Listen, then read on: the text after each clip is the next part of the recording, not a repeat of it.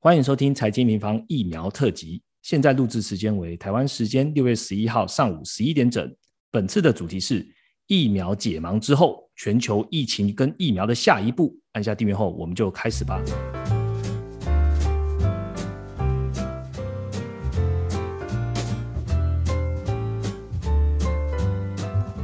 Hello，大家好，我是财经民房的 Roger。嗯，本周呢，跟听众朋友息息相关的重点其实有两个哈。那但是虽然跟投资的关系度小了一点点，不过这两个重点呢，影响到你我的生活大事啊。第一件事就是三级警戒嘛，我相信台湾的听众朋友应该都知道，延长到六月二十八号。那很多家中有小朋友的听众朋友呢，或者本身就是大学生，直接进入暑假了。那也不知道。这样听起来好像就是对工作 工作的呃听众朋友来讲比较不太好，但是对学生来说，哎，就是暑假可能就蛮长，但还是希望大家待在家里啊。那第二个呢，就是国产疫苗解盲的结果公布了，就在六月十号的晚上五点的时候公布了。那等一下我们也会带到。那这其实财经平方在呃去年的十月的时候，就针对各个疫苗类型呢有做出直播，那其中讨论到当下可能最有效果的可能是 mRNA 这一类的疫苗。那在十二月初的时候呢，也既有 podcast 讨论说，哎，疫苗的商机还有潜在的市场可能会遇到什么样的问题？这样，那当然呢，这一切的一切的专业内容呢，都是呃要借由财经平方最专业的用户，也就是我们的 Shester 谢医师来告诉我们。那所以在今天这一集呢，在台湾疫情还是这么严峻的时候呢，疫苗又再度受到关注的这个关键时刻，我们又邀请到谢医师一起来上我们 podcast 的节目喽。Hello，谢医师。嗨，大家好，我是谢医师。好，呃我们这一次跟谢医师的录制呢，基本上也是在远端完成哦。但我们想办法克服了一些硬体的条件，还是要告诉听众朋友说，现在疫苗的状况，我们专业的谢医师他是怎么样看的。那一开始跟谢医师聊天，我就想开门见山的问了，谢医师，请问你打疫苗了吗？而且你打完后的副作用有什么样的感觉吗？啊，我在五月中是打了第一剂的 A G 疫苗。呃，参考了国外临床试验的建议与施打过朋友的切身那种经验，在施打前啊，我自己先服用了普拉腾，打完后十二到三十六小时啊，有明显的疲倦与肌肉酸痛的感觉，还有接接种处的 局部疼疼痛，哎，那维持了三到四天，哎，但本身啊并没有引起发烧啊，或施打后疫，哎，施打后整体的那个疫苗的不良反应，我觉得算是轻微的，哎，哦，太好了，那也。恭喜谢医师，就是没有太多的副作用。那其实我们就我们所知，这个疫苗呢，现在在还在可能会有副作用的期间，所以呃，如果有施打到疫苗的听众朋友呢，就是有什么样的副作用，也麻烦要到呃卫生单位去反映。那我们等一下也会好好来讨论一下，疫苗打了第一剂之后，第二剂到底该怎么样选择。那谢医师也会好好来跟我们讲。那今天内容很丰富啦。那谢斯的医生呢，在近期在个人的脸书也分享许多他对疫苗的。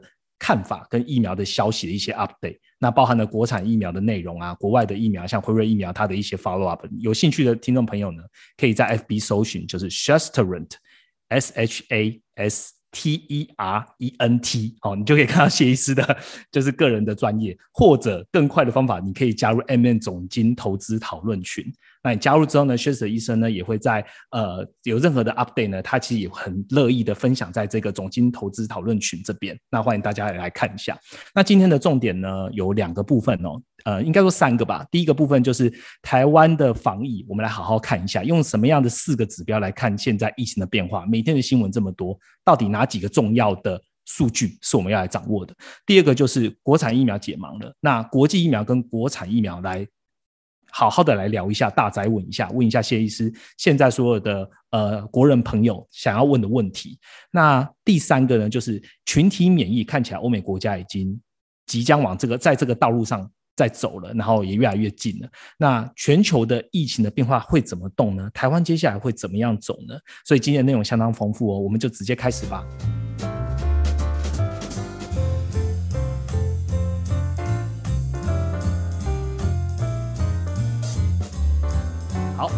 那第一个部分呢，我们要聚焦在台湾的疫情哦。很多人可能会问说，哎，为什么疫情爆发到现在才讨论疫情的变化？那其实有很大一部分是因为啊，这个疫情真的来得太快了。那我们需要累积一些数据跟趋势，我们才有办法来在这边来分享这样子。那有也因此呢，从五月十五号呃升级到三级警戒到现在，也即将要满四周了。那我们有足够的 data 了，所以也请谢医师呢来跟我们分享一下，哎，你会用什么样的面向来判断台湾疫情之后的发展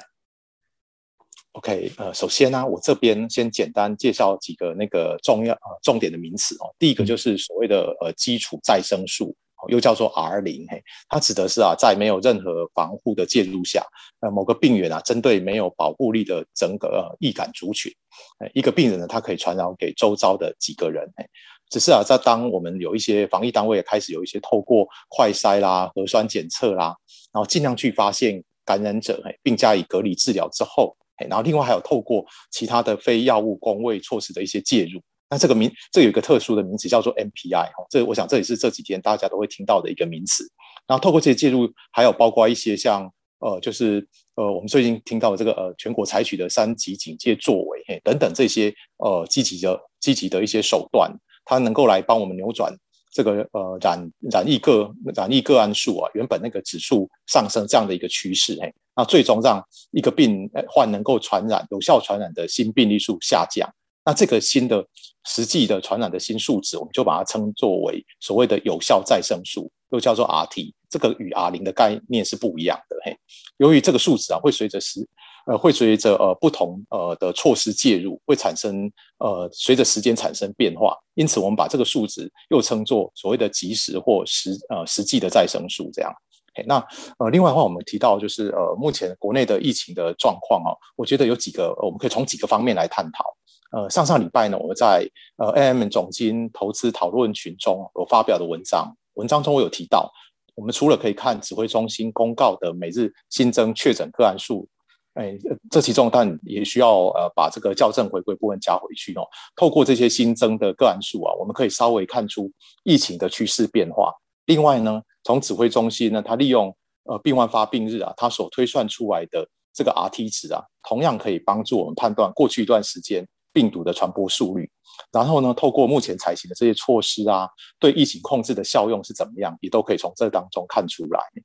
那由于疫情呃爆发的这个初期啊，筛检量能的不足啊，让我们呃让没有被判断出来，那个让为那个判读的检体量啊一直累积下来。因此啊，有很多人都质疑说，哎，疫情初期的那个确诊数啊过于低估啊，所以在这篇文章当中，我另外提出了两个可以供大家参考的数据啊，帮助我们来检视呢这个数据，哎，能不能够呃合理的反诶反映呢实际的感染状况？嘿，我将呃指挥中心当日公告不同岁数范围的确诊数啊，将它转换成该年龄别的比率，透过不同年龄别的占比的变化。来协助我们间接的去判断哦，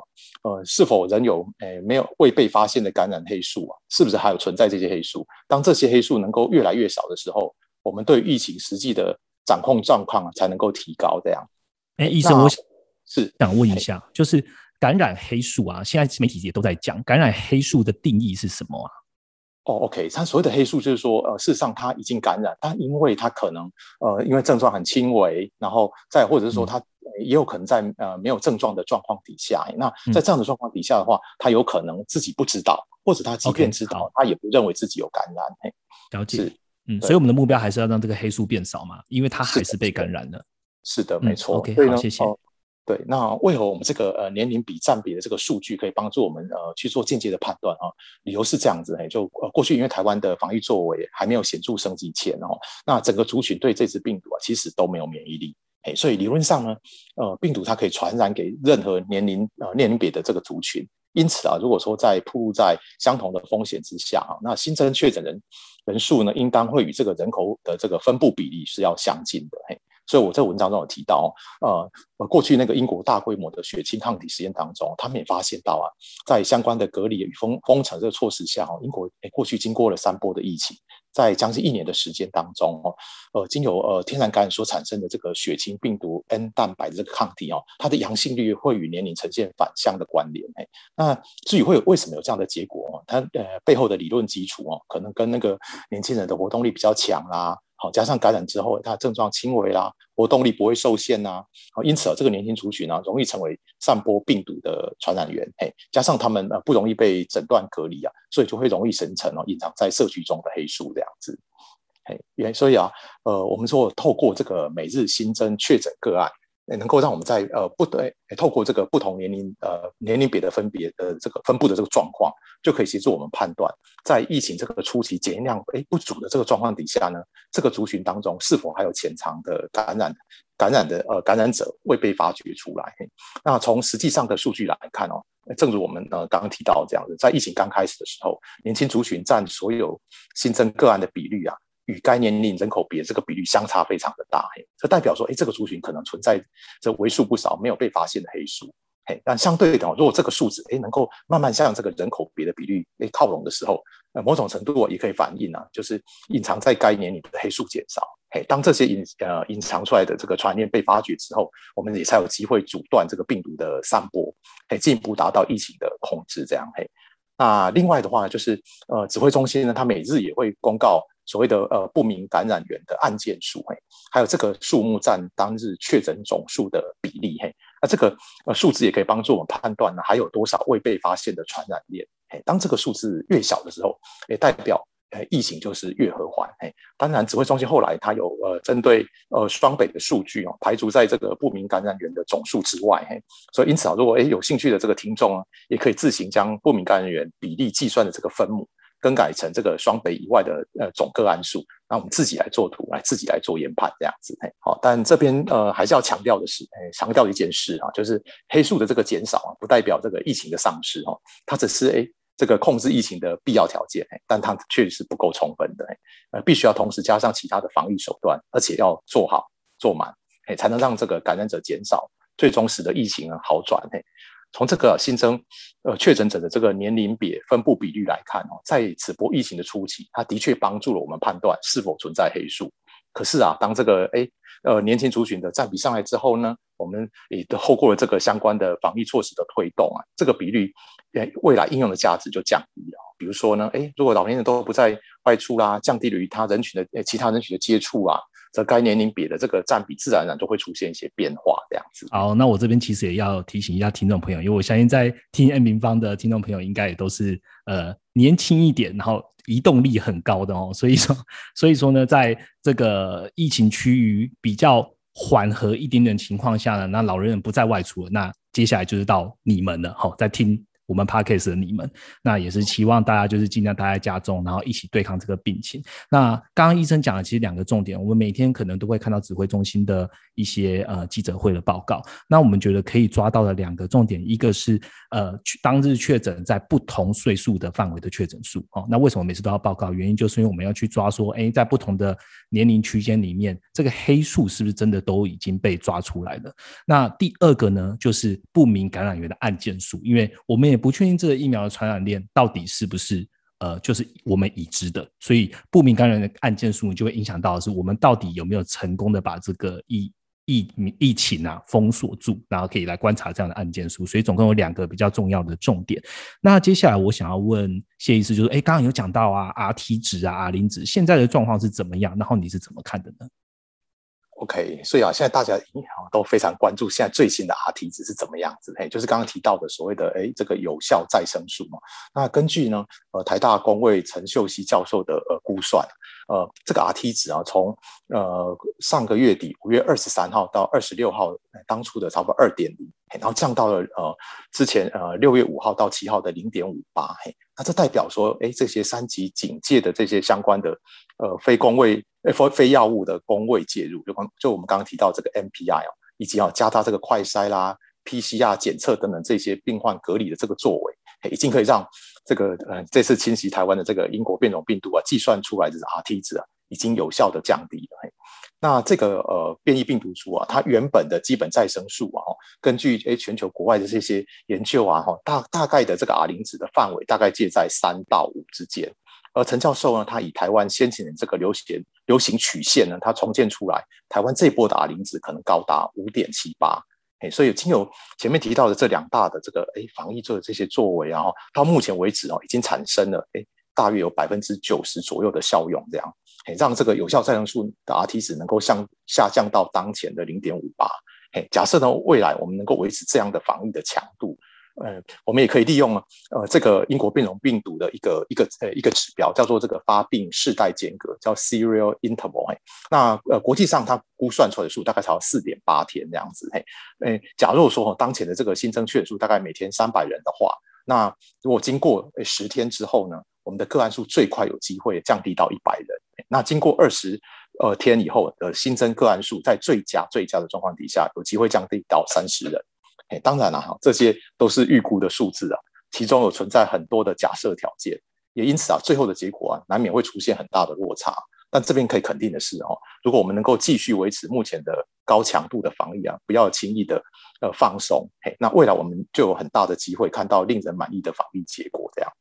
嘿，好。呃，谢谢医生告诉我们，就是关于这些数值跟每天公布我们该看什么东西。那我接下来就要问的就是，哎，五月十五号开始的疫情变化真的太快了哦。原本我们台湾呃防疫值优生，然后加零加零一直加零，那到现在就是呃现在是每日加两百多，我们已经觉得哎看起来已经有些微的控制哦。那我觉得这一波的变化，我相信不只是民众啦，就是政府也都是呃不断的在改善，然后跟进化这样子。那我觉得嗯。台湾已经算很幸福了，就是我们已经去适应其他国家这十五个月以来，就是从去年的四月到现在一直在实施的措施。那谢医生，你觉得今年台湾既然防疫到现在做了这么多的措施，那你自己有什么样的看法呢？是的哦，那。疫情爆发的这个头两周，然后由于这个诶筛诊量筛检量的不足哦，然后我们呃旧的这个防疫思维还不来不及做调整哦，让我们的这个呃负压隔离病房的使用啊显得有点捉襟见肘。那防疫经过了一段手忙脚乱的这个过程啊，但是啊不管是呃中央或地方政府啊，还有全体民众啊，在这个阶段呢，其实啊也都是不断的在学习哦，在成长。那相关单位经过这一两个星期的这个诶整军经务啊，重新的盘点啊，然后。不断的这个修正防疫作为之后啊，相信啊，我想未来不管在这个医疗人力啦、与防疫物资啊，还有病房的收治量能啦、快筛啦、呃核筛检测规模啊，还有重症相关的药物治疗方面，一定会做得啊比之前更好的样子。那目前台湾的这个，我这边在提到这个呃病毒核酸的检测量呢，嘿，那从呃指挥中心在呃今年三月五日哦，它公告的一百一十二家指定的机构当中哦，每日大概有一呃一万三千件的这个这样。的检测检测数目，嘿，那到目前呃的一百四十五家，共有五点一万件的当日检测量，嘿，虽然呢，呃这些量呢还有一些啊，诶这个分配区域的问题，分配不均的问题啊，但比起啊疫情一开始那严重不足的状况。我相信已经呃改善了不少这样。那至于在快筛试剂这个方面哦，那近日啊那个疫情中指挥中心其实有松口，它要开放采商哎厂商哦呃进口这个居家用的快筛试剂啊。那目前有呃有两家国外的厂商已经送件，呃当他这个申请资料备齐之后，我相信要最快两周就可以通过紧急授权。而国内的呃快筛大厂啊也在加紧备战，包括呃泰博啦、富林宝锦啊，还台还有台康等厂商啊。都表示他们已经在申请当中，这样子。总结来讲啊，过去这一年以来啊，由于台湾的边境围堵策略的奏效，成功的将病毒阻绝在境外，而呃外紧内松的这个战略这个方针啊，其实啊让台湾人度过了与世界完全不不一样的这个正常生活。那过去的几次的诶小的这个家庭群聚啊、病房感染啊，还有到后来诶去年四月的这个海军多木舰队的。的这个事情哦，然后还有到今年过年前的这个布桃院内感染事件哦，其实那个时候啊，哎，全民其实都按部就班，呃，听从啊专业指示啊，并全和配全力的去配合哦，那最后其实我们也都顺利的化化解了危机啊，只是啊，哎，这后来大家好像真的也因为防疫疲劳了，或者有点松懈了，从二二八年假的时候，我们发时候发现到，哎，全台的那个旅游大塞爆啊，还有三到四月当间，哎，三到四月间，全台公庙大绕境。然后就到基斯啊、诺夫特、诶诺夫特饭店的这个群聚事件，万华茶室的传染链哦，这个病毒啊，终最终啊，还是突破台湾维系已久的这个边境的马奇诺防堵的这个防线呢。好。并大幅的扩散到社区当中，哈，而且啊，这次疫情啊，比起前面几次其实都严峻许多。加上这个流行的病毒啊，也是这个传染力比较强大的英国变种病毒。这样，过去的这一个月啊，其实大家都过得纷纷扰扰，但是在大家的齐心努力下，其实透过不断的这个调整防疫作为啊，那朝向这个精准防疫的这个战略目标，也就是我们哎那个去年呃那个四月直播的时候提到一个叫做抑制策略，那就是说哎因应这个疫情的及时变化，滚动式的这个调整我们的防疫呃防疫举措这个强度，这样让这个确诊个案数的上升曲线能够有效的把它压抑下来。也就是诶，在去年的时候，大家都常听到的一句话叫 “flatten the curve”，哦，把这个曲线压平，这样。那它的这个目的啊，是要降低感染人数啊，然后阻断这个传染链。嘿，那更重要的是呢，能够保存我们的医疗量呢，避免呢进入到医疗崩溃的阶段。哦，去年的时候，大家都听过这个医疗崩溃的名词。嘿，那我想这个不是哦，那个政府防疫单位单独的职责，也是哦全体人民的共同责任啊。我想也唯有大家一心哈，才有机会啊，能够顺利的控制这个疫情。但我也相信说，哎，其实台湾人的公民素质其实非常好。这个时候呢，如果我们能够呃亡羊补牢，其实还不算晚这样子哦。那未来大家一定要更加的小心谨慎啊，步步为营啊。那一定要相信专业，不分彼此哦，同岛一命。那这样的话，我们才有机会战胜我们共同的敌人啊，这支非常狡猾的新冠病毒这样子。好，谢谢医生。我相信医生就是呃职业的关系，所以通常医生在把你把脉完之后，还是会。勉励你几句，这样，那我觉得大家应该要听进去哦。就是不管去看任何种类的医生，医生在讲完你的病情之后，还是希望就是大家应该要一起去同岛一命，然后呃小心谨慎的对付他。那我们一般的人如何的小心谨慎一样。Stay home 好吗？那接下来我还是要问一个，呃，最近也是比较多媒体或者说对于疫情的部分，大家都在关心的，就是死亡率哦，就是大家讲说，哎，我们台湾的死亡率好像高于世界的平均死亡率，那这一个部分，医生你会怎么解读？，OK，那近期啊，诶，台湾的这个本土确诊个案的致死率达到二点八三 percent，那高于啊目前全世界的平均大概二点二 percent，那我想这其中呃可能有几个原因啊。首先啊，在一开始的这个年龄比诶哈占比的这个分析当中，我们有提到，当这个高年呃高龄族群哦在本波呃疫情这个初期，它因为占了比较高的比例，那我们都知道，呃，新冠肺炎的这感染一到两周之后，假如说诶病情没有好。转这个病毒啊，它会从上呼吸道诶可能会进展到下呼吸道去，然后容易出现所谓的肺炎呐啊，进一步需要住院治疗。嘿，那在染疫后的二到三周啊，呃，这个时候就有可能发生所谓的死亡。嘿，死亡的死亡，如果说诶没有在呃住院之后啊，肺炎没有控制好，可能就会进入到死亡。嘿，所以说呢。呃，大部分这个呃死亡个案，我们现在的分析大概也都是与这个高龄者啦、吸烟啊、与慢性疾病等多重这个因素有关。嘿，所以哦，呃，疫情爆发到现在大概一个月的时间，嘿，那初期的确确那个确诊的个案也是以老年族群为主。当然，经过这几个星期哦，自然而然，诶，这些的死亡人数当然就会开始变高这样子。嘿，那随着这个防疫措施的持续进行，呃，中老年人的染疫人口诶，应该就会开始下降。所以呢，未来死亡率这个数字。应当是会有机会去做下修。那当然，在过去这几周哦，也会有一些隐身在社区当中的轻症或无症状的年轻感染者，他们他们没有被适时的诊断出来，也因此造成我们这个总感染数的这个分母。也可能会有一些低估的状况，我相信这个可能也是跟目前死亡率偏高的一个另外一个可能的原因这样子。当然，我们最近都有听到相关的消息啊，包括哎所谓的隐形缺氧啊，或者猝死的这些案件，哎，这些的个案呢，推论可能是跟这个血栓与心肌炎这个有关，哎，但这一类的死亡病患，它所占的比例还是相对比较低的，嘿。另外哦，还有一个这个死亡率的这个比较的部分哦，它其实还牵涉到不同的这个流行时期啦，或者呢环境中它呃循环的这个病毒株是什么？像我们现在是英国诶这个呃英国变种病毒，那如果说诶是呃可能当初的呃野生植物病毒啦，哈或者是欧洲猪啦，或者是南非猪，它可能会得到不一样的结果这样。嘿，那另外还有就是说诶当前当前的这个医疗量的状况怎么样？还有这个疫苗接种的覆盖率怎么样？这些多方面的因素其实都会对死亡率的这个数字造成的一些不同的影响。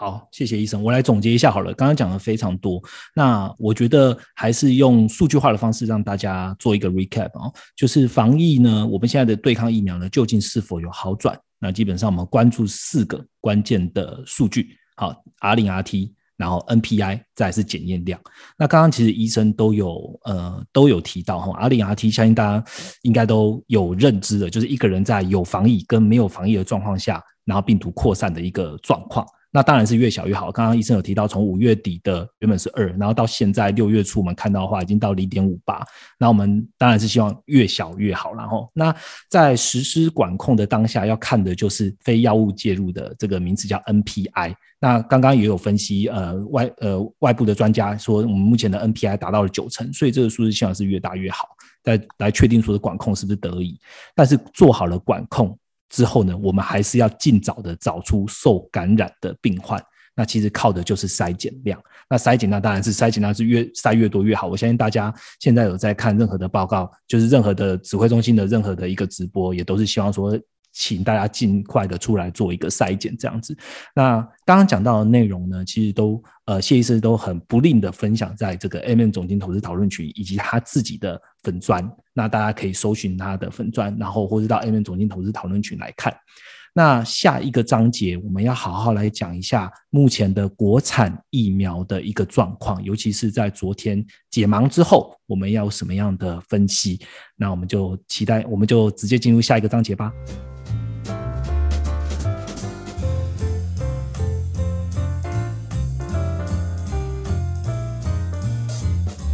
好，紧接着呢，进入到我们第二个主题哦，就是国产疫苗的大灾问。那尤其是在六月十号的时候，呃，高端它公布了解盲的结果了。那我想说，在呃进入国产疫苗之前呢，还是想要跟听众朋友说一下，呃，我们这一集最重要的是把疫苗。然后跟疫情的状况，借由我们谢医师的专业的领域的一个说明，然后让大家知道最新的状况。所以，如果说听众朋友这一集呢，你可能比较想要听到的是经济相关啊，或者是呃最近公布的 CPI，然后或者是呃这一个月该怎么样去找投资趋势的话，欢迎直接到 M 平方的官网。然后来看我们最新的快报，还有六月的月报，你就大概知道讯息了。那今天这一集也很重要，因为它关系到是接下来大家的民生问题到底会不会解封，所以我们还是继续来讲一下这个疫苗的状况。那昨天高端公布了，就是就我粗浅的了解了哈，因为还是要请谢医师来帮我们讲一下血清阳转率。哦，这解盲的结果呢，部分部分年龄的组别呢，已经达到九十九点八 percent。那在二十岁到六十四岁的达到九十九点九 percent，这听起来很好诶。那谢医生，你是怎么样看这一次解盲公布的结果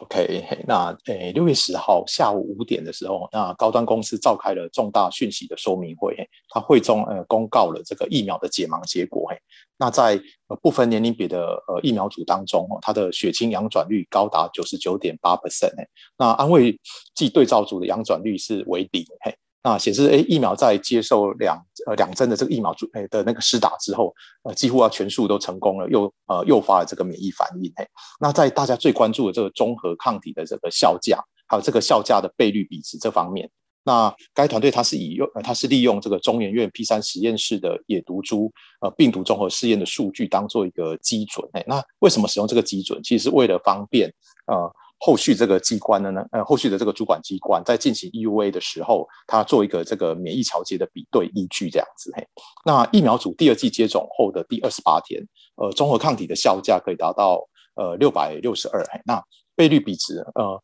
呃，可以达到一百六十三倍的增加。嘿，那在主要的疫苗接种族群，六十二十到六十四岁的这个成年人跟中年人这个呃这个呃疫苗组里面，发现它的这个血清阳转率更高，到九十九点九 percent。嘿，那呃综合抗体效价是七百三十三，倍率比值呢则为一百八十倍的增加。嘿，那至于我要举手问一下了，就是综合抗体效价。好，跟倍率比值，可以请谢医师跟听众朋友讲一下嘛？定义是什么？可以解释一下。它这个的话，应该是指说，呃呃，呈现的呃两，就是说比较的用两种不同的方方式来去比较它的那个呃，就是它的呃抗体的那个呃效，等于抗体的那个呃效能，然后它的那个呃就是倍率的呃差异，它只是一种比较的方式。那这个其实目的，我觉得也是为了后续这个免疫调节的时候，要让这个。审议的机关，它有不同的呃面向来去做判断，这样子。所以这个值是越大越好吗？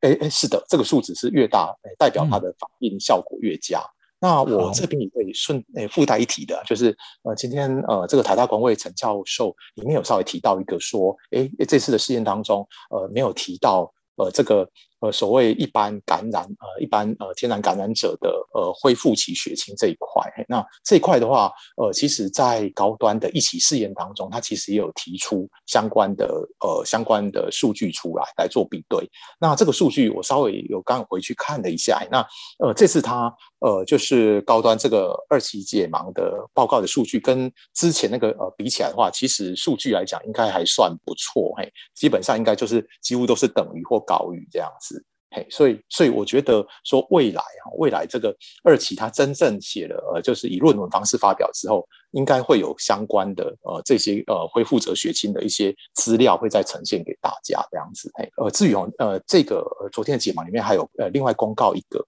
呃就是一般三级试验才会被要求的这个制成相关的数据，它里面有特别强调就是所谓的呃批次一致呃一致性的研究，这个叫 lot to lot。Consistency 哦，那呃，这个的目的就是要在说，因为我们知道要做呃，要呃，就是呃，进行疫苗制造之前，我要确定说我制造的品质好不好，嘿，然后有没有每次制造的，哎，是不是都能够非常的一致哦？那那这个是它一般是要到三期才会要求，但是因为这次食药署他希望说，呃，因为有准备要考虑 EUA 的问题，所以提前叫他们做这个试做这个实验这样。那它的结果显示哦，这次临床试验的三个独立的这个疫苗生产批次批次里面，它都具有高度的一致性。然后它的制程还算是相当稳定，这样嘿。那综合以上来看哦，我们不论就这个免疫生成性啊，或与安全性的这两个最重要的指标啊，那解方的数据啊，算是达到了应有的水准嘿。所以未来啊，我们将呃将未来啊，他他的这个应该会再进入所谓的独立专家委员会来从事这个意味的审查这样子嘿。好，我相信，呃，大家应该都很 care，就是到底会 EUV 什么时候进 EUV？那看起来昨天解盲完之后，应该就会顺利的到 EUV 审查。那审查结果是如何？那大家应该在媒体上，或者说在指挥中心的报告里面，应该都会看到最新的 update。那呃，也很高兴这个解盲结果是比较 positive 的哦。那我想要跟医生问一下，就是最近在网络上有一个蛮夯的一个影片哦。那这影片其实在讲说，哎，许多人。会将不同疫苗之间的保护力来做一个比较。那我们之其实之前在二零二零年的时候，我们有跟大家讲，就是可能 mRNA 的效果是比较好的啊。我们知道辉瑞，然后或是 Moderna 就高达了九十五 percent。那交生跟 AZ 就低一点，大概大概七十 percent 上下这样子。那保护力会受到不同的实验期间或地区受到影响。我们刚刚其实有提到哈，那譬如说，交生跟 A Z 啦，是在确诊数飙高的期间，在那个地区进行了测试，所以保护力不会像呃 BioNTech 这么高。那疫苗最重要的就是避免重症或死亡，所以在 WHO 的核准的疫苗之中啊，都有避免重症跟死亡的这样的一个 item。那不知道这样说法是对的吗？哦，是的哦，那个 Roger 说的 非常正确哦，对，所以就是如果我们将这个呃评估疫苗临床保护的这个功效的指标，如果哎我们把这个定义做一个转换，比如说它把它转换成哎对于这个呃重症住院率啊或死亡率的这个下下降比率。那目前欧美这几支已经 EUA 的疫苗，如果用这个角度来看，他们的效果都是非常好的所以因此，我们就从这个预防重症的角度来看呢，其实这几支疫苗其实都可以呃轻松过关，游刃有余这样子。那去年十月份那一次的 Podcast 的时候，我们有提到呃疫苗开打之后哦，我们也要持续去关注这些疫苗在现实世界下的实际的那个效用是怎么样。就当初 Roger 有问到所谓的 effectiveness 这个问题，嘿，那在上上周。M M 总经讨论群当中我发表的文章哦，也可以看到说，呃，B N T 疫苗啊，还有 A G 疫苗在英国大规模接种之后啊，它其它实际上的呃那个实际上的保护力的状况是怎么样？我把它写出来给大家给大家看，这样那我可以发现到那它的那些数据啊，甚至还优于啊当初啊三期临床试验。在理想条件下，他得到的那个实验功效，也就是过去提到那个叫 efficacy 这样子。嘿，那有兴趣的朋友哦，记得可以去参考脸书里面的说明这样子。嘿，好，谢谢医生的说明。刚刚你讲了好几个关键字，就是 M N 总经讨论群，所以对大家如果有兴趣，直接搜寻，然后加入这个社团。这个社团它不止在讲的是总经的一些趋势哦，谢医生把自己对于疫苗的一些看法呢，都很无私奉献的 update 在上面，所以请大家也可以直接到 N 总经讨论群来看，这样子问一个很多媒体吧，或者大家都在讲的话题哦，国产疫苗到底二期结束了吗？什么时候进三期？一直在问这一个。呃，谢医生对这一部分有什么看法啊？哦，OK，好，那哎，目前已经进入人体二期临床试验的国产疫苗，包括高端与联雅，那目前两家所进行的都是哎比这个传统二期啊规模更大的。我把它称之为叫扩增式的二期临床试验呢，它的受案人数呢都超过三千人以上哦。那相信啊，这个也是哦，食药署。跟专家学者他们在一起这个研究公开以后，呃，他们因为当时台湾呢并没有这个疫情这个呃考量之下，他们说一起讨论出来的一个折中的结果，这样也期待说，哎，透过这个二期试验的受案量的增加，嘿，然后能够累积够多施打疫苗的这个实验组的个案，让我们解盲之后能够有更充分的数据啦，来帮助这个专家学者来去做这个免疫生成性啊。与安全安全性这个数据的评估，这样嘿。那至于有那个疫苗的临床有效性啊，也就是我们上次在 podcast 里面提到的这个叫实验功效，就是所谓的这个 efficacy 哦，它这必须要透过呃三期临床试验才能够回答这个问题，这样嘿。所谓的这个三期临床试验呢，它指的就是透过施打疫苗的实验组，嘿，跟那个安诶施打安慰剂的对照组，那采用这个多中心啊、双盲啊、随机分派这样的设计，嘿，那比较这两组。之间，哎，在这个主要疗效指标，一般都是采用所谓的 PCR 确诊的有症状感染者，或者是这个重症住院者哦，他在两组呃两组之间离病比率之间的差异这样，嘿，那这个差异啊，它不仅要有这个统计学上有意义，有差异有有意义，而且这个差异必须要达到一定程度，那一般都是指五成以上，而且呢，它的百分之九十五信赖区间的下缘有一个最低要求，那就是要三十 percent 以上。唯有这样的目标达成，它才可以被视为临床有效的疫苗啊。目前欧美先进国家共有四支疫苗，包括 B N T 啊、辉瑞，嘿，然后再有莫德纳、A Z 啊及交生疫苗，嘿，他们透过呃上述这样的呃三期临床试验的这个呃其中分析解盲哦，那顺利通过了美国的 F D A、欧盟的 E M A，还有英国的 M H R A 的紧急授权使用这样。那还有这个第五支蛋白疫苗，这个呃 Normal Vax 啊，预计也会在。今年的第三季呢，有机会拿到美国的紧急授权。嘿，但这边要强调的是，然后就上述这几个三期临床试验哦，它事实上目前还在进行当中哦。那前面我们看到这些数据只是其中解嘛，必须要等到整个收案完成的一到两年之后，才会有最终完整的这个研究报告。嗯，所以我可以这么说嘛，就是现在这几支疫苗，这几支大家的疫苗，都还没有一个是三期。临床试验结束的，因为这种临床实验是不是都都通常都要一到两年，所以现在都是处于 EUA 的阶段。哎，没错，没错，因为呃，它去其实哎，必须要从呃，就是时间要这么长的话，它最主要是要看这个疫苗，当然哎，有效性是其中一个变那另外一个部分，它其实也想要知道的是，在这个呃半年啊、一年甚至到两年当中，它会不会有一些比较长时间的可能的一些安全的考量、一些副作用，说隐性的副作用，对不对？对，是的，它必须通过时间的时间的呃观察比较长时间，才能够回答这个部分的问题，这样子。嗯，对，嗯，好，那再请谢医生跟我们讲一下，呃，五月底好像世界卫生组织有邀请的讨论，就是呃，UA 的厂商，然后讨论一些疫苗的一些状况，对吗？哎，是的，哈，就是在这个我们更新一下，嗯，OK，是的，在这个呃五月二十六号，世界卫生组织啊，他邀集了呃相关的专家学者进行了一场这个视讯会议，嘿，那呃，它里面邀请了除了上述那家已经拿到。呃，或即将拿到 EUA 的厂商之外，哦，它还有邀集了来自世界各地共有十亿家，嘿，这个通过潜力的这个疫苗商，嘿，那我们台湾的高端疫苗也在参与其中，这样子，嘿，那这次的会议重点，他希望透过呃这些专家学者啦与制呃制造商之间的这些讨充分的这个讨论，他期待找出，哎，是不是有这个疫苗临床保护力的这个免疫指标，嘿，就是所谓的这个 immune correlate of protection 这样子，那就是我们说我在报上会看到一个叫做免疫 COP。这个 COP 就是 corolla Protection，就是这个缩写，叫免疫 COP。虽然这个会议结束后还没有定论啊，但是哦，从过去累积的这些众多的研呃呃研究的这个成果，我们可以发现到这个病毒 S 蛋白专一性的这个抗体这个浓度。那特别特别是这个呃具有功能性的叫病毒综合性抗体哦，它的这个抗体的效价跟疫苗的这个呃临床保护力之的这个高低之间，它存在着很显著的相关性这样子。那另外在这次会议当中，他也也试图想去在针对这个细胞免疫方面，他们也想要找出一些具有保护效用的这个指标哈。那我相信在这些专家学者的这个努力之下，在不久的将来哦，这个代表呃疫苗保护力这个免疫指标一定会被确认出来。那当确认出来之后，它也可以。为我们未来呃的这个新进的疫苗发展设定了一个有有比较一个有效性的一个替代指标这样子。那将来呢，这些厂商只要透过这个免疫桥接的方式呢，它就能够跟这个临床上呃证实有效的呃疫苗，然后去做诶免疫生成性数据上的比对。那透过这样的比对呢，其实可以大大的加快我们后继疫苗的这个研发。那诶，为什么这个五月二十六号诶 WHO 要召开这样的会议哦？我想一定是啊，当前全是全球这个疫苗发展有这样的需要，这样的会议才会才会才会举行这这场视讯会议哦。那这场会议也希望说，哎，透过这个共同制定这个呃疫苗这个临床保护力这个免疫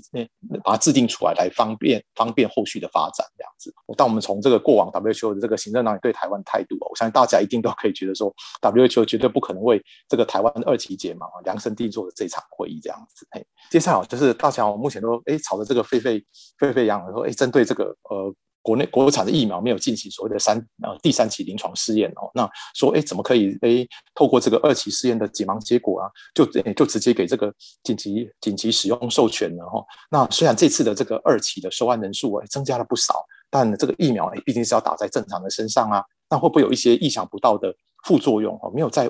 万人以上的接种啊，那那可能我们没办法发现出来啊。那这样的这个呃二期之后，然后解盲成功之后，就给他依偎，是不是把这个全体国民都当白老鼠一样啊？我想关于这个议题啊，大家在媒体上面都听到了正反两方面的意见了。那彼此啊，大家都针锋相对啊，互不相让嘿。那我自己的看法，我想在这边提供给呃各位听众参考哦。我觉得啊，这个两方面意见其实他们都有道理，嘿，只是立足点的不同而已哦。呃，不论是哪一种的呃论点哦，它其实是没有对错的，它只是一种选择而已。嘿，那这些不同的选择就会产生不同的利弊得失。嘿，呃，来自各方面的这个专家学者，我相信在充分讨论哦，各抒己见的时候，那讨论完决定之后，大家也应该要放下这个本位主义啊，捐弃成见哦。那呃，我们希望能够他们能都能够这个因时因地啊质疑啊，然后呃趋利避害，权衡得失啊，然后。帮我们全民哦，然后决策出一个最合适、最合适的一个呃选择，帮我们做，帮我们这，帮我们呃做这样的决定，这样子。好，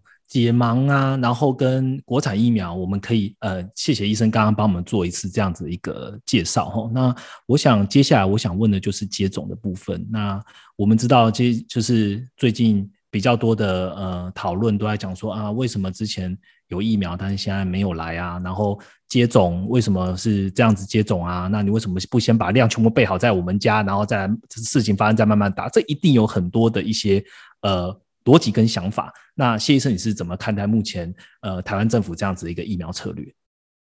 ？OK，好，那在呃这波疫情之前哦，其实啊，台湾疫苗的接种啊，的确没有那么高的急迫性哦。或许啊，哎，依照政府哎当先的这些规划，那照这样的规划来施打的时候呢，我们就可以顺利达到群体免疫的目标。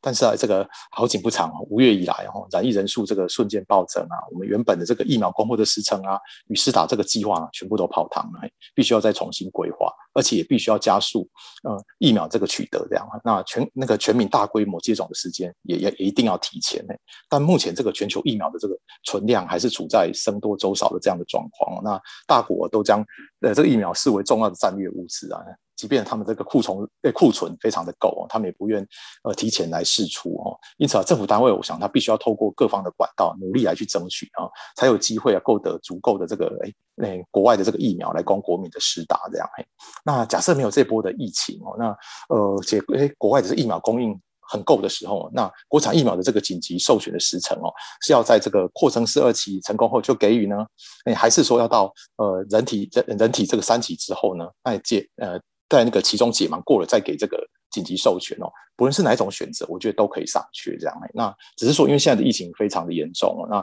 全民其实就必须要面对这个抉择，就是在国外疫苗不足的这个困境底下呢，嘿，那呃，如果说哎扩增是这个二期解盲之后，哎，它的致敏性、致敏性不错，嘿，而且安全性的数据也可以接受的时候呢，哎，其实啊，我觉得国产疫苗不是是不是是一个这个两相其害取其轻的一种合适的选择，嘿。那即便未来哦，这个呃，就是那个解盲成功以后呢，哈，那其实也不是代表解盲成功就一定是会会意味这样。嘿，那国家的这个疫苗还是要得经过这个食药署啊，邀集这些专家学者，嘿，他们组成这个独立的委员会来进行数据的这个比对啊与审核。那最后最后他们要透过这个投票来决定是否给予 EUA 这样。嘿，那就算是真的真的是哎都拿到这两家疫苗厂都拿到了 EUA 啊，那施打之后呢，其实还是要严密。监测施打者的状况哦。如果发现有什么严重的不良反应呢，其实也要提报到所谓的疫苗灾害审议委员会来进行审查。那来呃，透过专家学者判断这样的不良反应跟疫苗本身是不是有关系？那若有关，而且影响重大，他们也要开会来讨论是否要暂停施打。那甚至说，哎，是不是要终止该疫苗的这个接种这样子？嘿，我相信啊，这个呃，其他的有一些相关的学术啊，跟业管单位啊，也一定要同步啊，来收集这些接种者的数据，然后进行这个疫苗在现实世界当中的这个呃实际效用，也就是呃我们之前提到那个 effectiveness 的这个分析。嘿，那因为这些分析可以告诉我们，哎，这个疫苗如果真正的 EUA 施打以后，它的状况是怎么样？哎，如果哎透过这个 effectiveness 的分析之后，哎，发现这个疫苗的效用，哎。不是那么好，那我想这些监管单位也应该哦，可以收回该疫苗的 EUA。嘿，那但收回之后，那大家想说，哎，那收回之后呢？那那些打这疫苗怎么办呢？那但这个时候我们必须要进行其他有效疫苗的补接种计划。嘿，那刚讲到这些这么多的事情，其实都要这些隐隐的这些事项啊，其实啊，我想相关的单位其实都应该要，哎，现在这个阶段就要把它规划好，然后做好这个沙盘的这个推演这样子。即便哦，这个两家的国产疫苗啊，都通过这个二期的解盲哦，顺利拿到。诶，意味之后啊，将来疫情缓解之后啊，如果他们要拿到所谓的正式的药证，也就是所谓的我们常听到叫 approval 啊，或者叫 clearance 哦，那有一个官方的正式名称呢，叫做生物制品许可证，那就是所谓的 BLA。那如果想要拿到这个 BLA 的话，哈，它未来它也必须要厂商要进行所谓的三期整体试验，这样。只是呢，这个时候采采取的这个呃实验的方式呢，要实实验的那个方式会跟以往是有所不同，这样。因为啊，目前其实已经有呃功效很好的疫苗可以试打，嘿，那所以未来的这些新进疫苗啦，哦，我们会把它称成叫第二代疫苗，它们已经不适合采采用像之前一样这种传统三期的实验设计这样子，哎，若呃研究那个研究当中那个采用这个对照组，如果我们像以前那种旧式的采用这个无效无效的安慰剂来来来施打的话，我想这个时候应该会被指有呃违背医学伦理这样，嘿，因此啊，作为未来的这个三期试验哦，必须要。呃，改变它的研究设计，嘿嗯，将那个对照组从安慰剂把它换成成是已经被 U V 的疫苗，比如说像 A G 啦、莫德纳啦，呃，或者是那个辉瑞疫苗这一类，而且它研究的方法也必须做调整，哎，就是使用这个所谓的齐头式比较的非劣性试非劣性试验这样子，嘿，那呃，比如说呢，假设说我们要做。呃实呃实验组的这个新后续疫苗来跟这个作为对照组的 A G 疫苗来做相比，哎，只要呃它的那个在设定的那个比较指标上呢与对照组相当，哎，它就可以过关这样子。那如果说我用白话来讲，就是说，哎，我这次呃新的疫苗，我我的效果不输，哎，不输这个 A G，那它就可以达标这样子。嘿，当然，如果说未来这个变种病毒的出现，哎，那新疫苗也可以采用更有信心叫优越性测试这样。嘿，那用白话来讲，就是说，哎。我这个新疫苗的效果一定要比这个旧的好，才可以过关。这样嘿，那总之哈，呃，关于这个诶扩大二期啊，跟这个三期的选择啊，其实啊，并没有那么困难。诶，只要这些哈，呃，专家学者哈，这些有有有权利做决策的人，他们站在全民利益的立足点来呃立足点上，然后整体的去考量这些利弊得失，他们去做出正确的判断即可。谢谢医生跟我们讲了这么多。呃，现在台湾在二级解盲的。一个状况，然后我觉得还是有一些呃外面的人在比较，他们就说，哎，欧美其实现在有五支疫苗嘛，他们都已经到三期了，然后并且呢都已经做到其中解盲了，那他们解盲的结果呢也都有达到 FDA 设定的 efficacy 的一个过关条件，那。这样比较起来，好像台湾的疫苗的发展是比较落后的。医生真的是这样吗？是的哦，那我我想可能哦有几个原因啊。那第一点呢，是台湾两家疫苗厂，它所采用的是这个次单位蛋白疫苗的研发平台。那这个平台比起另外三种的制作方式哦，包括诶去活啦、灭活疫苗、腺病毒呃重组疫苗，还有核酸疫苗。相较之下，它会多出了这个体外制造啦、萃取与纯化蛋白这个过程，它的呃制成的确是比较复杂，它需要比较多的时间来生产。那到呃今天为止哦，全球啊并没有任何一支次单位蛋白疫苗拿到欧美药物监管单位的紧急授权。嘿，那就算是哎三期其中解码已经成功的 Novavax 哦，它预计最快也要到今年第三季的时间才会拿到美国 FDA 的 EUA 这样。嘿，那所以从这个呃先天的疫苗属性来看哦，次单位蛋白疫苗这个发展时程啊，他们本来就会晚于其他的疫苗平台。呃，与同属这个次档疫苗的呃疫苗平疫苗的这个 Novavax 的研发时程来做这个比较，哎，我觉得这个国产疫苗的开发市程并没有明显落后于欧美国家这样子。嘿，那第二点是过去这一年哦，那台湾在这个呃疫情防控上啊做的相对好，因此啊，不论啊政府啊人民啊，他们对疫苗的需求性啊其实没有那么高。嘿，要不是五月以来的这个疫情爆发哦，那其实第一批进来的这个 A G 疫苗哦，由于有很多人对这个血栓副作用的忧虑啊，哦一开始还面临这个呃接种率不高的这样的窘境。嘿。那第三点呢，是台湾的这个新冠疫苗的这个研发啊，我觉得就速度来讲哦，称得上是这个按部就班，哎，循规蹈矩哦。其实啊，不是台湾慢，而是欧美国家跑得更快。呃，特别是美国能够有这么迅速的这个发展，呃，其实是得力于啊，川普总统啊，于去年五月展开的这个神速行动，哎，他们提供了哦将近一百八十亿美元的预算，哎，由美国呃卫生部与国防部啊共同来成立哦，它任务在于加速新冠疫苗的这个研发啦、制造与配送这个流程啊，确保美国民众在今年的一月前哦，可以开始施打疫苗这样。那我想台湾呃没有本钱资助这样的大型计划就算有呃少量的补助金额，我相信啊公务人员也是都绝对小心翼翼啊，怕稍有这个差错背上图利的罪名啊。那可是啊，哎，我想就是哑巴吃黄连，有苦说不出这样子。哎，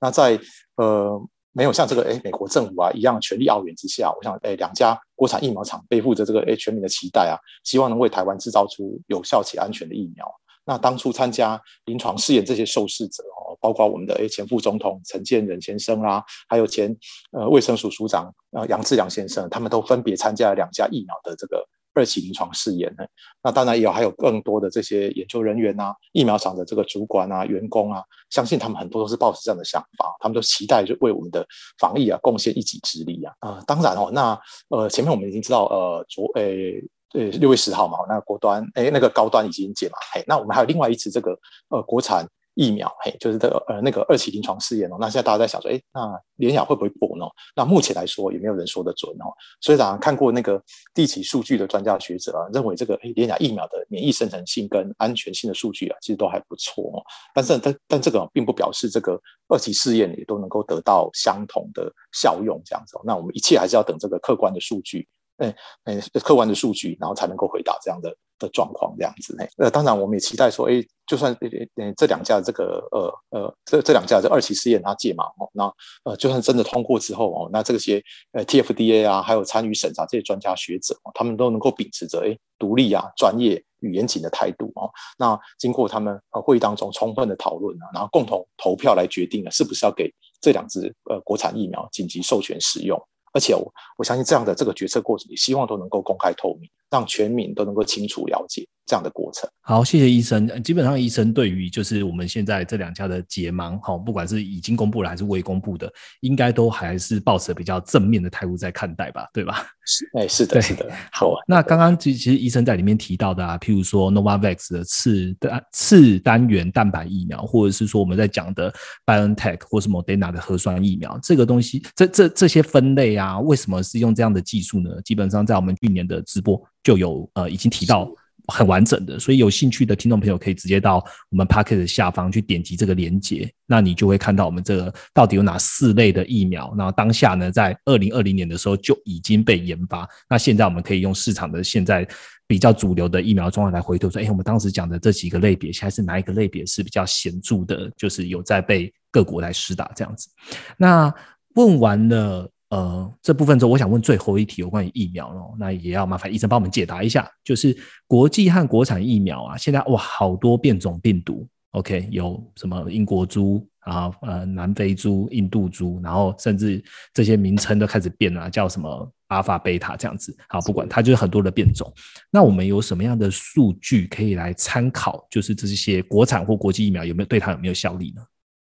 嗯，OK，好，那那个至于这个不同型别的变种病毒，哎，到底疫苗的效率是怎么样？哦，那高端呢，它有公告，呃，他们的研究团队哦，他们以那个呃疫苗注射后的大鼠，还有那个临床第一期是诶受试者他们的血清哦，然后分别使用呃野生型啊、欧洲猪啊、英国猪啊。呃，还有南非的这个变种病毒株哦，有共呃共有这四种变异的 S 蛋白，然后去制成的这个叫伪病毒哦，然后去测试它血清内当中含有的这个综合抗体效价的高低。嘿，那他们也同样同步把这个结果呃刊登在这个国际生医资料库哦，叫 Med 哎 Med Archive。那有兴趣的朋友也可以自己去点击来看看，这样哎，那他们发现说，哎，呃，这个呃高端疫苗，它对于呃对于这个欧洲及英国变异株哦，那它他们呈现出来结果是跟呃野生猪一样哦，它有相。呃，相当的综合抗体效价，但是在这个南非变异株上上面的综合效价呈现明显的下降，哎，与野生病毒株相比哦，它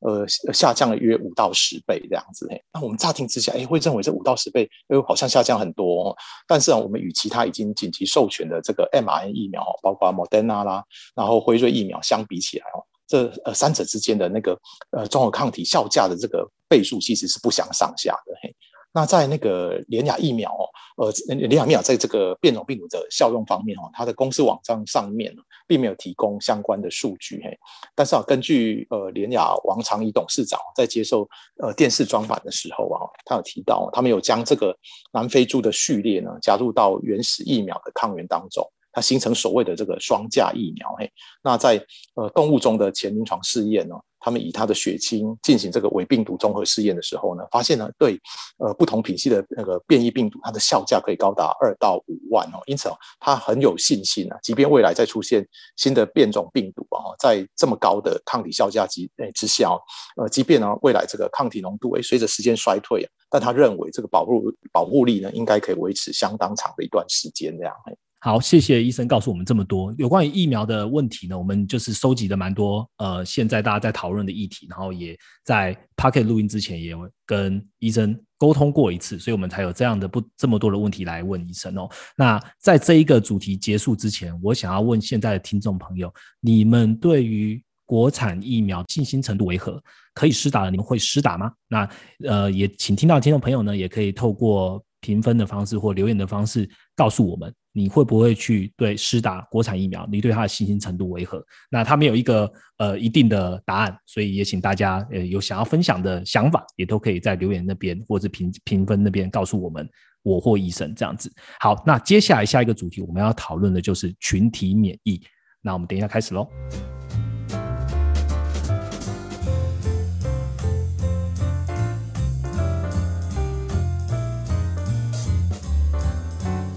紧接着呢，来到了最后一个主题哦，我们来聊聊群体免疫。那其实呃，欧美国家呢都宣称说，在这个暑假呢，他们都应该可以陆续达成的群体免疫。那究竟呢，群体免疫该怎么解读？群体免疫之后，这个疫情就消失了吗？那请谢医生来帮我们回答一下吧。，OK，那。呃，目前诶，欧美先进国家哦，包括诶英国啦、美国啦、以色列啦，还有一些欧洲的国家，他们的疫疫苗施打率也都不断的在拉升哦。那成年人单剂疫苗的施打率啊，在很多地方都已经达到了五到六成诶。那全体免疫的效果应该会慢慢的显现出来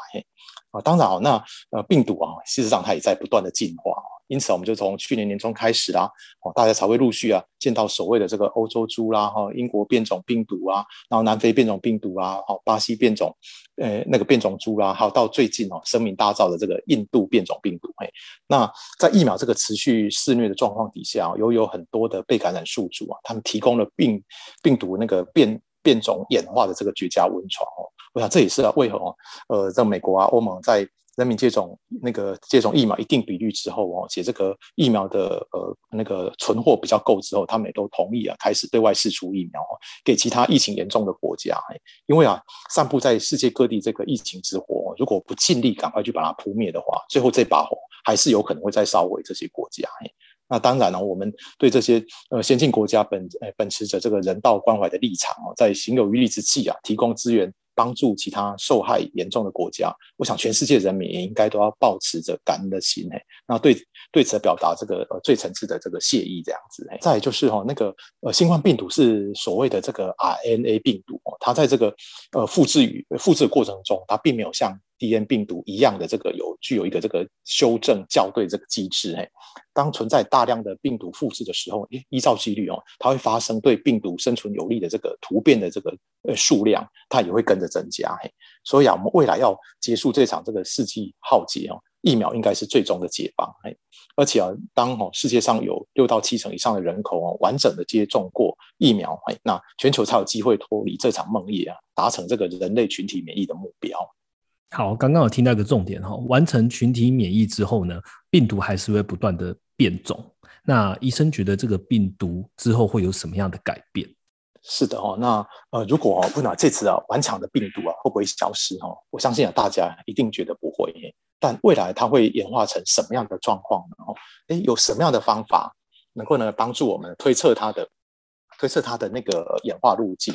要哎要回答这个问题啊，我们可以透过哎借鉴历史来推演。哎，过去啊，人类已发现的四只哦，呃，上呼吸道冠状病毒哦，与两只啊大家耳熟能详的下呼吸道冠状病毒，哎，就是 SARS-CoV 跟 MERS-CoV。嘿，而目前啊造成疫情肆虐的这一支新冠病毒啊。它之所以会对人类的呃威胁重大，就在于它同时啊具有这个上下呼吸道通吃的特性，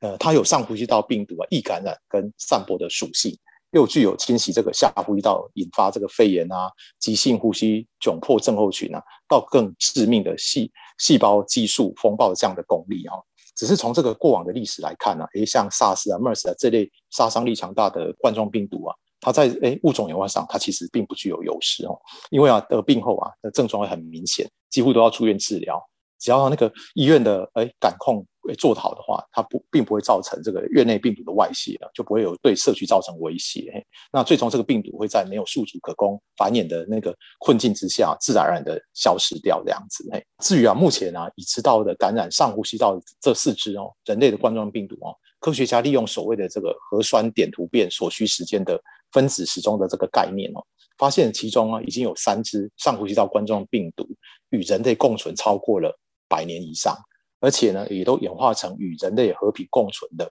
状态。虽然呢在婴儿出生后的诶四到六个月内，体内啊仍有诶当初透过脐带获取来自母亲的抗体，但这个会随着时间诶被逐渐代谢掉。因此我们出生六个月后，呃婴儿诶就会开始出现诶一年。好几次的这个呼吸道跟肠胃道的感染，而在这些感染当中啊，有一部分就会导因于上述这四支的冠状病毒这样。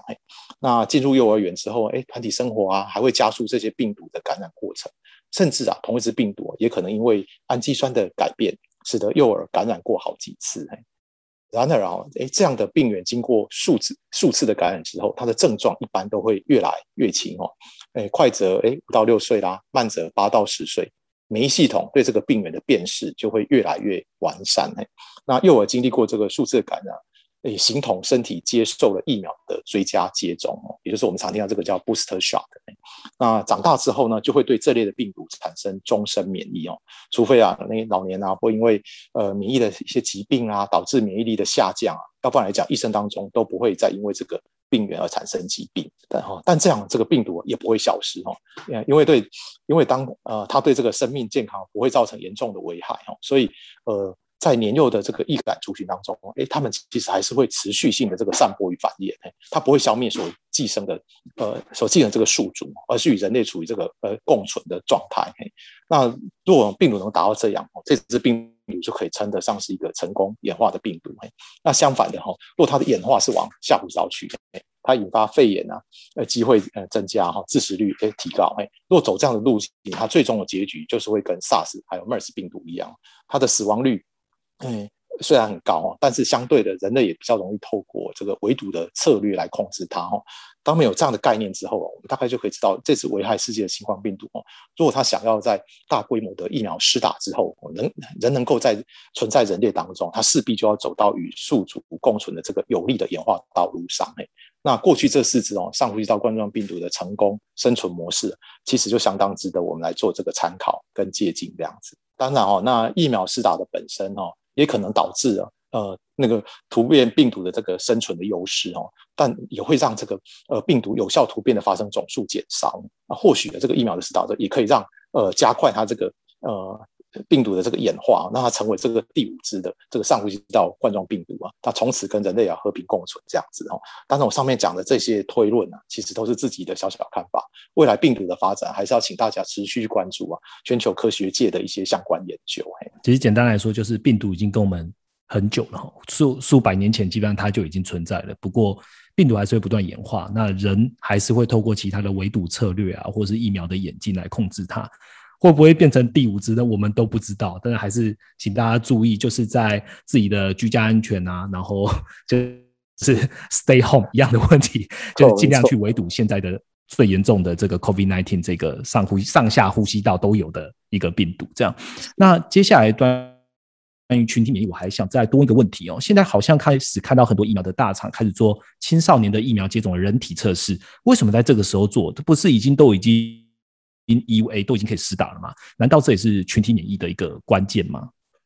对，是的哦。那呃，由于啊，那个呃，成年跟老年人，他们感染新冠病毒之后啊，它的呃致病性、呃致病性跟那个致死率啊，都明显高于这个青少年跟婴幼儿。嘿，因此啊，这个第一波疫苗的发展主力啊，它就会放在成年跟老年人。嘿，当这个年龄族群哎接种的疫苗的比率大幅哎拉升之后呢，它病毒啊也势必会继续攻击年纪较轻的易感族群。这样嘿。虽然哦，这些年龄层哦感染感染之后，他们大部分都为轻症哎，但是当感染的母数扩大之后，也难免也会发生所谓的死亡个案哎。因此啊，目前这个已经 U V 上市的这个疫苗，他们都在透过这个临床试验哦，嗯，陆续将他的那个施打的这个年龄能够向下延伸嘿。那第一支就是所谓的 B N T 辉瑞疫苗，已经在十二岁以上的青少年都已经开始来接来接种哈。紧接着，那个莫德纳哦，也将申请这个年龄层的紧急使用授权，这样子。嘿，当有更多的那个族群哦接种疫苗之后，群体免疫的效果才会更加的显著。嘿，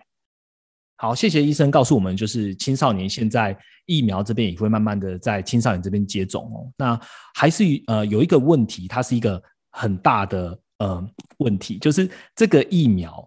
它最呃应该说这个这个。病毒啦，不好意思，这个病毒最后会不会流感化？可能变成每年呃都要接种一次，或是每两年要接种一次。那其实谢医生对于这一块，他有一个很完整的研究。那我们跟谢医生讨论完之后呢，可以让它变成一个文字的版本，然后让它放在 M N 走进投资讨论群，然后跟谢医生自己本身的粉丝专业。那请大家直接到上面去看，说，哎，究竟这一个疫情，这个病毒最后流感化之后呢，我们要怎么样来面对它？好，那请大家到这两个平台上面去看。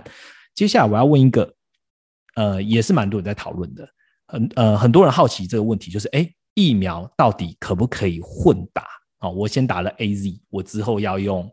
辉瑞；我先打了国产，我之后要用 Modena 到底可不可以？那这部分协议是怎么看？OK，那呃，由于啊，目前这个临床试验当中所得到的数据呢，都是接种呃两剂同样疫苗所得到的结果，嘿，但是在这个现实的环境底下呢，由于当初呃疫苗初期供给的短缺，然后呃，我相信有很多很多人在不得已的状况下，可能会被迫选择施打两种不同的疫苗，嘿，那因此这个领域啊，相信也是很多人非常关心的议题，嘿，那在 A 呃西班牙啦、英国、德国，他们也都分别。进行了不同疫苗的混打试验，这样。那呃，第一个就是呃，西班牙的团队他们收集了这个六十岁以下，施打第一剂 A G 疫苗八到十二周，然后呃分成呃第二剂施打 B N T 疫苗或不打任何疫苗的两个族群，然后观察四十天之后，他们体液免疫的那个呃体液免疫与细胞免疫的那个变化，这样。那呃打了 B N T 疫苗后呢，哎，最具这个指标性的这个综合抗体，哎，它可以提升到四十倍。那在过去牛津疫苗所做的，呃，牛津大学所做的这个 A G 疫苗，那间隔四周施打第二剂的研究，他发现说，哎，十四天之后只有上升三到六倍。哎，那若是 B N T 疫苗两剂间隔三周施打，它第二呃第二剂以后的综合抗体则增加十五倍。哎，因此哦，那个混打疫苗的免疫生成性呢，是明显优于同类疫苗打第二剂。好，那虽然这些资料是来自于比较间接性的比较，但是我相信它还是有参考价值。那本片研究还有另外一个比较值得参考的亮点，就是第二季混打 BNT 之后呢，那可以发现说代表细胞免疫的这个叫做丙型干扰素，它可以再上升四倍。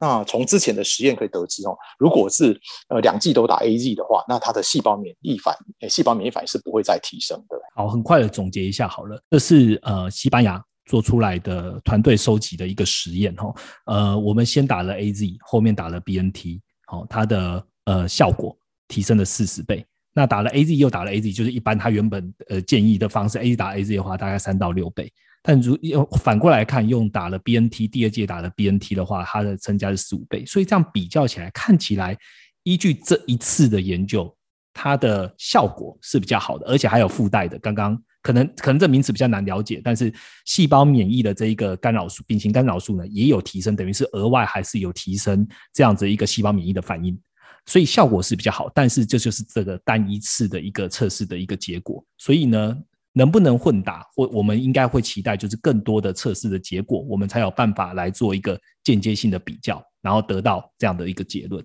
那我想额外问的就是混打之后会不会有什么不良反应，可能已经预见的会产生的呢？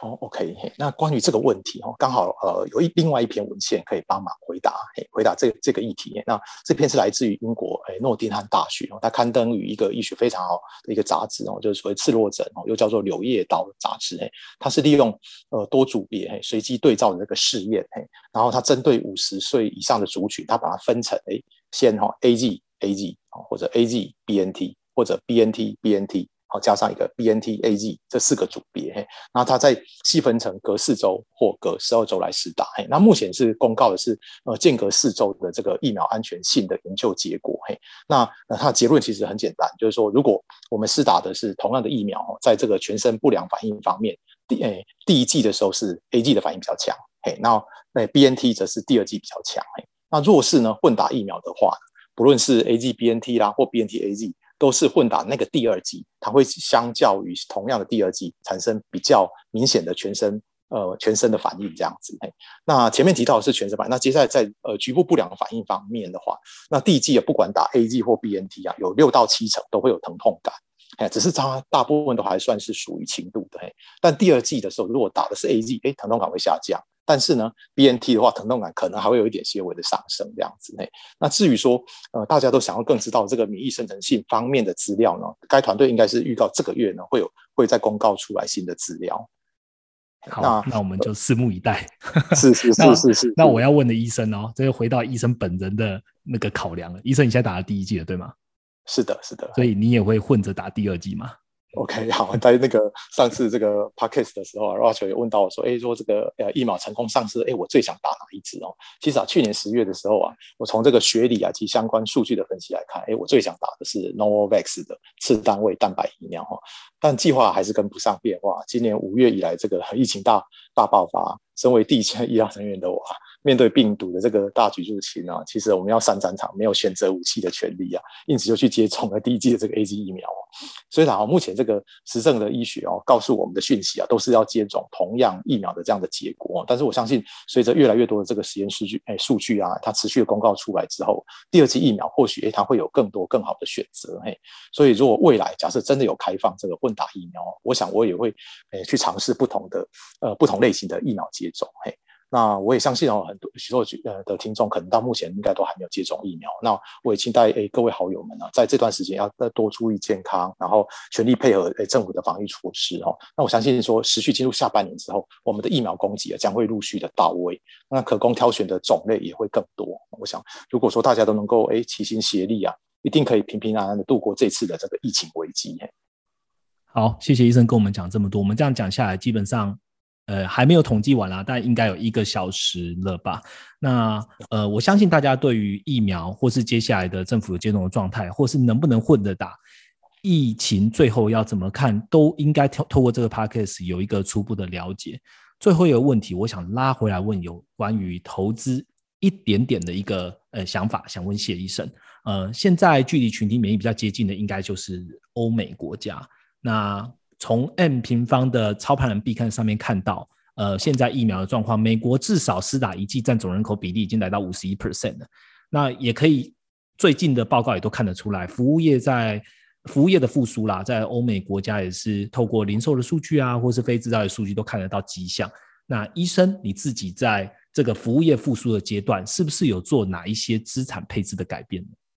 嗯，OK，那哎，面对这个哎欧美群体免疫目标这个到来哦，那相关的这些限制措哎限制措施的这个解禁哦，我我相信有这个美国的这个服务类的消费啊，势必会显著的提升哎，加上过往民众他们累积了相当高的这个储蓄哎，那有机会在未来这呃一到二个季度哦，持续的溢出在哎整体的这个消费行为上面哎，那就业数据有我相信也会持续的好转，那企业投资的热度也渴望能够维系下去哎。就在这个消费啊、投资与就业三者之间呢，我相信会呈现一个非常良性的循环。那相信这样的状况，其实在成熟欧洲应该也是大同小异的哦。因此啊，在这个资产配置这里这个领呃这呃资产配置，我想配置在这个两个领域哦，我觉得或许是一个未来一到两季不错的选择。这样，谢谢医生，呃，也感谢医生在百忙之中哦，既然呃医护人员都是前线第一线作战人员，那呃很我们。很难得的邀请医生，就是在现在的呃病疫情比较危急的状况呢，还邀请他来告诉我们的听众朋友，疫苗现在究竟专业的医生是怎么看的。那我相信这个接下来还是有会有很多的。呃，议题或者是呃有一些 topic 会在网络上或者媒体上发酵，所以如果听众朋友你们对于疫苗跟疫情还有什么样的问题，也欢迎在下方呃留言告诉我们，但记得要给我们五星评价。那别忘我们刚刚讲的问题，你这样听完之后，你对国产疫苗信心程度为何？你会不会有国产疫苗可以施打？接种的时候，你愿意去接种呢？也欢迎留言让我们知道一下。那呃，我还是再重申一遍，呃。了解总金，它是对投资上面是有帮助，但这一次这一集了解疫情，是对于大家的健康或是自己的居家平安有更深一层的意义。那呃，我们希望接下来可以把这个议题呢慢慢转为，又讲到了总金，讲到投资，但前提是请大家都好好的待在家中，好好的跟我们一起对抗这一次的疫情。那也很希望在不久将来，我们都可以回到。呃，正式回到工作岗位，在呃线下回到了正常的一个生活水准。那今天的 podcast 内容到这边，那也谢谢大家的聆听。有任何的想法意见，也是下方留言告诉我们。那我们就下个礼拜见喽。好，拜拜，拜拜，谢谢大家。